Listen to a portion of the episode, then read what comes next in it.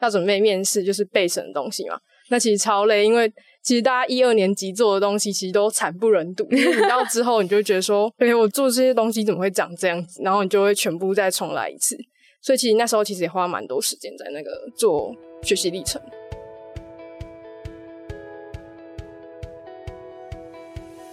嗨，欢迎收听一零四高中职 Podcast。在学生期间，我们都经历过课业压力、升学迷惘，或者是有各种烦恼的阶段。这个节目将透过四个系列主题，与你一起探索方向，讨论课纲升学，了解科系与职业，并聊聊校园生活大小事。一零四实习计划校园播客招募中，在这个实习计划当中呢，你可以完整的参与 Podcast 计划制作以及宣传，还有机会访问到你喜欢的网红哦。重点是完成实习还可以有万元奖励金可以拿，是不是很优质呢？如果有兴趣的话，你可以点到下方的资讯栏直缺页，也欢迎你赶快投递履历哦。Hello，大家好，我是主持人丽丽。那上周是高三同学们的申请入学一阶放榜，那你有拿到理想校系的面试门票吗？对很多同学来说啊，可能这时候应该压力会更大，因为你可能开始要准备学档啊、备审，甚至你要去模拟面试、拼二阶。但你肯定会担心说，到底要不要同时准备分科？那今天这一集呢，我们特别邀请到两位大一的学姐来跟我们分享一下当时在这段的历程的一些准备，以及说到底要选择各升分科，还是说你要两边兼顾？那我先欢迎我们的两位来宾跟听众自我介绍一下吧。大家好，我是佩安，我是来自台北的正大附中，然后我现在就读的是正大中文系的大一。好，那我们另外来宾是以宽。Hello，大家好，我是以宽，然后我目前是正大地震系一年级的学生，然后我是来自高雄女中。好，今天非常高兴能邀请到两位大一的学姐来来到我们节目哦。那一开始，我因为我刚刚听到两位，一个是中文系，一个是地震系嘛。那你们那时候在高中的班群，你们是选择什么？我的话是选社会组，但是我是数 A 的学群。嗯，那一宽呢？哦，我也是跟他一样，因为那时候好像就开始就是社会组又分为数 A 跟数 B 嘛，然后我是选择数 A 的。那你们那时候就是选择社会组，但是又搭配数 A，你们那时候的考量是什么？是跟你自己想要读的科系有关呢，还是说你们自己的一些考量？呃，因为我开始。当时候去分的时候，其实一开始老学校是说，就是分成财经商管组跟就是真的文史法政的。对。然后财经商管组可能就是说，哦，它是数 A 这样子，所以我自己原本就是比较想要商学院的，所以我就选数 A。对。嗯嗯。那佩安那时候呢？我们当时是把法政然后商管都分在一起，那我自己是想走法政类，所以呢，我当时就选了数 A。哦，所以等于说你们也是毫无悬念的，就还蛮清楚自己的志向。因为你们是一零八课纲第一届嘛，你们那时候在做这些选择的时候，你们的资讯是够的吗？还是说你们有没有一些其他的帮助，或者考量其他的一些呃资讯等等的？我觉得其实因为我们是第一届，所以在一年级的时候，老师就会有给你很多资讯，但我觉得更多是就是你自己要去摸索。因为像我一开始没有确定说我要读社会组还是自然组，嗯，然后我也是有接触自然方面比较多，我还要去高雄中山大学做一个生物的培训。可是我后来就觉得说我好像没有想要继续深入往这个方面发展，然后我就觉得说哦，我可能可以往商学院发展，所以我才选。财经商关注这样子，哦，等于说，我觉得好像是你们蛮早就开始有一点探索嘛，可能是参加课外的活动，或者是你透过学校的一些资讯去帮助你做出当下的一个决定，对。那接下来，因为现在在听的同学们，他们可能刚决策的个人申请第一阶放榜嘛。那一开始，我想先回到一年前，你们当时候在知道学测的成绩出来的时候，你们那时候的心情是什么样子？是很开心吗？然后很失望吗？还是什么样子？就是我考完的时候，觉得有点如释重负的感觉。但是其实到隔天，我还是不太敢对答案，所以就得过且过。但是寒假部分还是有继续在写分科的参考书，因为觉得没有很稳。然后就是放。榜前的前几个晚上就做了很多预测各科分数的梦，然后呢，那时候的梦是很可怕吗？我觉得就有一点落差，但是但是就是做的有点可怕的梦。但是到放榜那一天，就是考的其实还可以，但是没有很有真实感，因为还是觉得有一些没有达到自己的理想，所以当天就比较没有特别去管分数事情。我是到了决策放榜，我才去想下一步要怎么办。哦，好，那以宽你自己的经验呢？我自己哦，其实我考完就是我第二天在考，因为第二天是国文跟英文嘛。嗯。然后那时候早上考英文，考完之后我就想说，哦，好像觉得我考的不太好，嗯所以我那天其实心情就已经不太好了。然后后来就是完全考完之后，就是有对答案嘛，所以我就知道我自己其实考到没有到我很理想的状态，所以其实我那时候心情就很差。然后那时候我还一直跟我爸妈讨论说，哦，我要不要直接准备重考这样子？天哪，完全连分科都不想看呢。因为就是我是社会组嘛，然后我们一零八课堂第一届就说什么，哦，国文跟英文是不能重考嘛，对对，连分科都没有第二次机会。对，所以就等于说啊，我如果是英文考不好，那我这样也就没救了。所以我就想说，还是我直接开始准备重考。这种我刚刚我那时候就是印象最深刻，就是发现说重考班超贵的，重考一年要十几万，天然后你还要付出一年的时间。我想说，哈，还是不要好了。对啊，好，那因为刚刚两位都分享到，就是你们在学测那个成绩出来之后，可能跟自己想象中可能还有一段距离。那你们那时候是怎么样决定，或者是你们怎么样去判断说，到底要不要准备各省，还是全力走分科？我最后的话是先看了一下历年各生我想要的校系的一阶的分数线，然后去查看了之后，发现还是有几个学校的科系是我目前可以接受，虽然可能不是第一志愿，但是我觉得可以接受的校系，所以我想说，好，那我先各生再说。那同时，我的各生跟念书的占比大约是五十五十，在一阶放榜之前，所以就还是有继续有念书的步调，这样。嗯嗯。那如果是那时候一阶放榜之后呢，你的比例是再把更多的重心先移到个生那边吗？我自己的话，就慢慢把各生的占比拉到七十趴，因为其实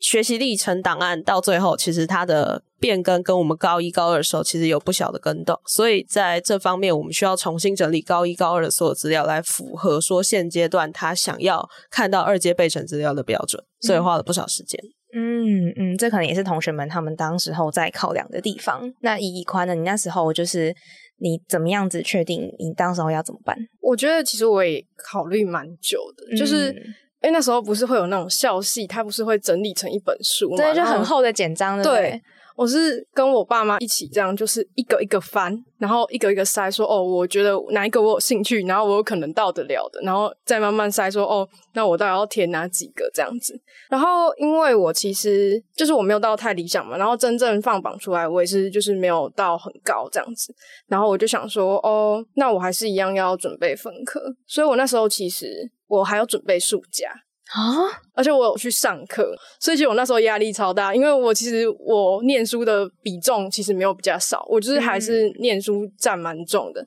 然后一样就是说，刚刚佩安说就是要准备面试，就是背什么东西嘛，那其实超累，因为其实大家一二年级做的东西其实都惨不忍睹，到 之后你就会觉得说，哎，我做这些东西怎么会长这样子？然后你就会全部再重来一次。所以其实那时候其实也花蛮多时间在那个做学习历程。哦，哎，这边可以想跟大家多聊一点，就是因为你刚刚提到说，就你自己高一高二的东西，你高三回头看发现说，哎，怎么这个东西当时候是这样子做完的？那那你们那时候就是你们从现在再回去看以前那个过程啊，你们觉得有没有哪一些很值得学习，或者你想要给学弟妹的一些建议？我觉得其实你一二年级做的东西虽然不好，但是至少你就是有去记录，比如说你做哪些活动啊，或是你参加哪些营队，然后你想要放到你最后的学习历程里面的，你至少会去做一些，比如说你当下的心得啊，然后还有一些经历，然后或是你在那边得到的收获，我觉得这些还是蛮重要的，因为。你最后，比如说你过了两年之后，你其实没有办法去回想说你一二年级那时候参加活动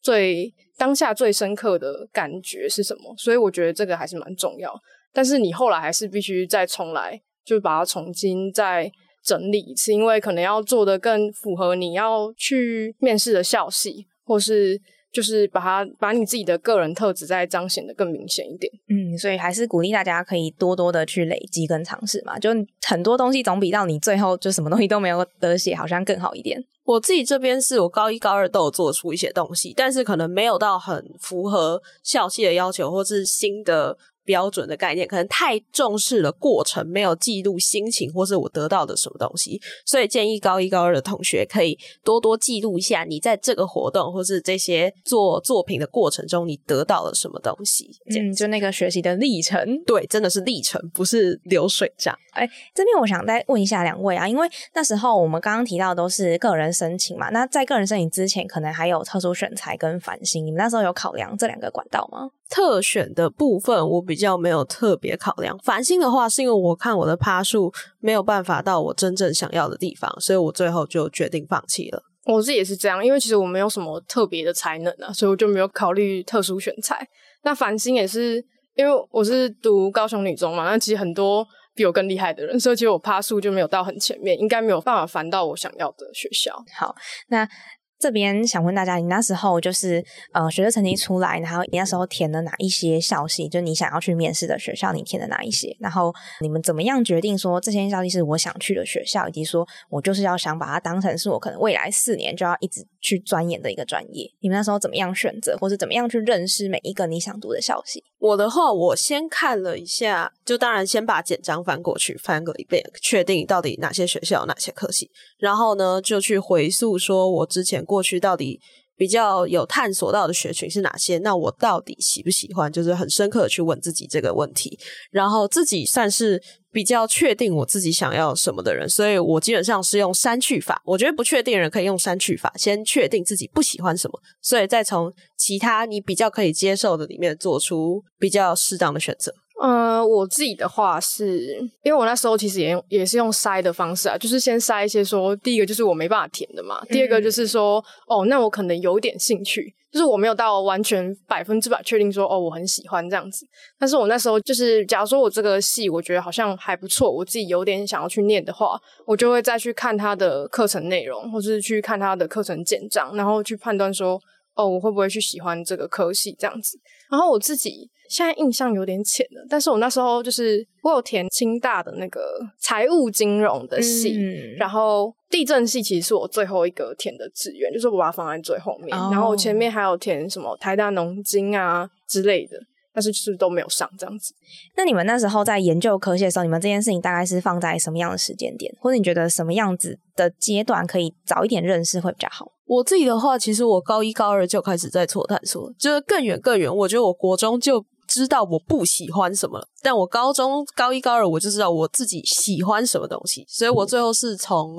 就是法政是我比较前面的志愿，那接下来就是可能文的部分，我觉得这是我可以接受，或是我本身比较擅长的领域，所以呢，我最后也有纳入到考量的范围内。所以建议学弟妹可以在高一高二就多参加活动，不喜欢没关系，但是知道他在干嘛这样子。嗯嗯嗯，那一块那时候你把这个就是研究科系的时间你拉了多久？研究科系哦，其实如果就是把它放。比较前面来看的话，我们一开始就会想说，哦，要选自然组还是社会组？嗯，那其实很多人在一年级的时候就会碰到这样的问题。那我是觉得说，假如说你自己真的很不确定你自己想要走什么方向的话，你就可以尝试看看读自然组。嗯，因为你读了社会组之后，因为我们后来是就是社会组的话就没有再学自然，所以我是会觉得说，如果你自己就是真的很不确定的话，你就可以先读读看自然组。如果你是真的读不下去，然后你那你再转社会组，这样就好了。嗯，然后嗯，我自己是因为我自己是后来蛮确定的嘛，所以我就选社会组。但是我觉得说，如果你读自然组，那你到最后呢，你就发现你自己对，比如说财经商管啊，或是文史法政比较有兴趣的话，那你一样可以填。所以我就觉得说。你可以到成绩出来之后，或是你自己就可以慢慢去摸索。那成绩出来之后，你就可以去研究说，哦，你想要什么样的科系？因为读自然组，其实如同刚刚乙宽说的，可能你对于社会跟自然的一些考科，可能学校的课程都会上。然后你会有比较多的准备的资源，你可以去顾好每一科。那如果是针对社会组的话，可能在自然这一边，如果你之后的科系想要采集的是自然的考科，可能就会比较吃亏一点。那你们那时候填那个科系啊，你们自己跟家里的那个沟通是顺畅的吗？有遇到那种家长非常反对的状况，还是说其实爸妈没有干涉你们太多？我爸妈的话有他们自己偏好的科系，例如他们想要我填法律。因为我的法律跟政治其实都有上的，但是当时就面临到到底是要选择学校还是选择科系的部分。对，那你那时候怎么选？我当时的选择是因为我觉得到正大这个学校资源得到资源会比较多，我比较有可能双主修或是转系辅系的机会跟空间。当然，我觉得正大我有自己去研究一下选课方面的部分，我觉得正大他自己比较有选课上的空间，可以去修别的系，就可以多点学习的资源。所以你最后是偏向是选校派。嗯，我自己哦，如果是以填志愿来讲的话，其实我们家沟通过蛮多次的。因为第一个就是你理想的跟你不知道你最后会不会上嘛，所以就会在那边想说，哦，那你这个六个志愿到底你要怎么去排，对，或是你要说到底要填到哪里？我其实坦白讲，我正大地震是我是放在保底，我知道我一定会上，嗯，就是我知道我一定会过那个分数线这样子，所以我就没有再往下填。但是其实我爸妈他们也有自己他们偏好的嘛，我爸爸就比较希望我念商管的，哦他希望我去念一样是商管学系，但是不一定是在台经教程这样子。嗯对，嗯那我自己就会觉得说，如果是在这个以下，我可能就不会这么想要去念，所以我还是有这个考量在。所以你那时候填了一个保底，那其他五个呢？就都没上啊，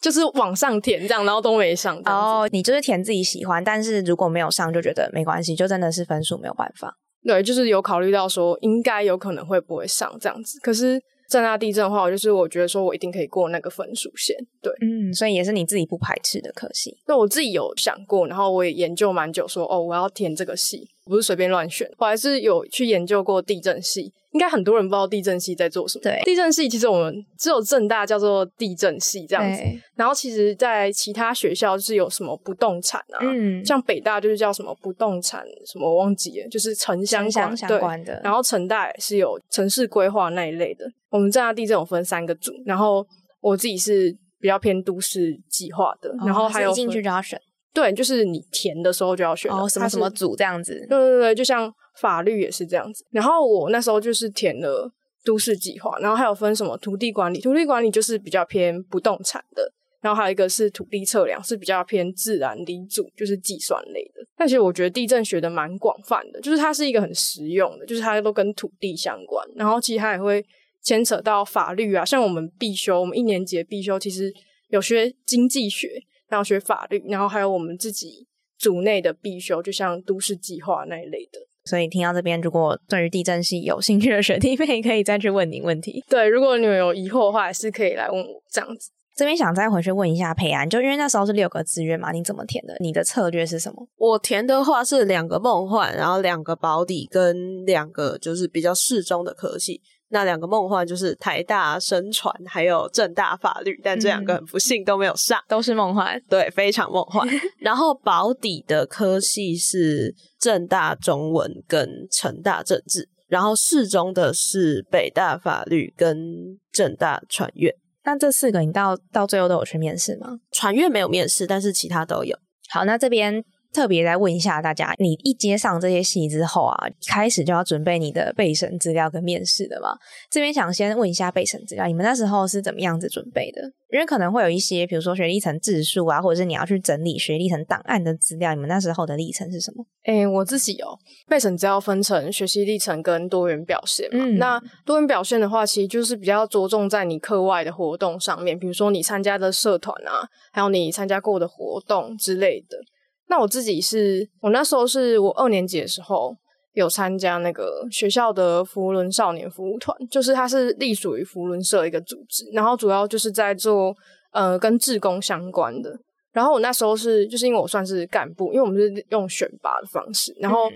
就是我们会做一些营队啊，然后带活动，所以我那时候其实就有做，比如说像写策划书啊，或者是就是你要去对外接洽什么的。那我觉得这个东西就是你可以去由你的经历里面去写的，就比如说我是对外接洽嘛，那我可能就可以写到说，哦，我的沟通能力比较好啊，这样子，或是说我做企划，然后我就可以说我的计划跟条理是很清楚的。那这样教授就可以知道说，由你的经历里面可以看到你有什么样的特质。然后尽量把自己过去的一些经历，然后把那个科系他可能需要的一些能力去做连接。对，做做连接这一块是蛮重要的。然后你的学习历程里面也是这样，可能你在你高中三年里面的成绩啊，还有你比较琢磨，比如说我们那时候社会组的话，就有做一些探究那一类相关的，那你就可以去拿说你做的那些探究内容，哪一些是比较符合你要申请的校系，嗯，所以其实还是写得出东西的。一定可以啦，一定可以的。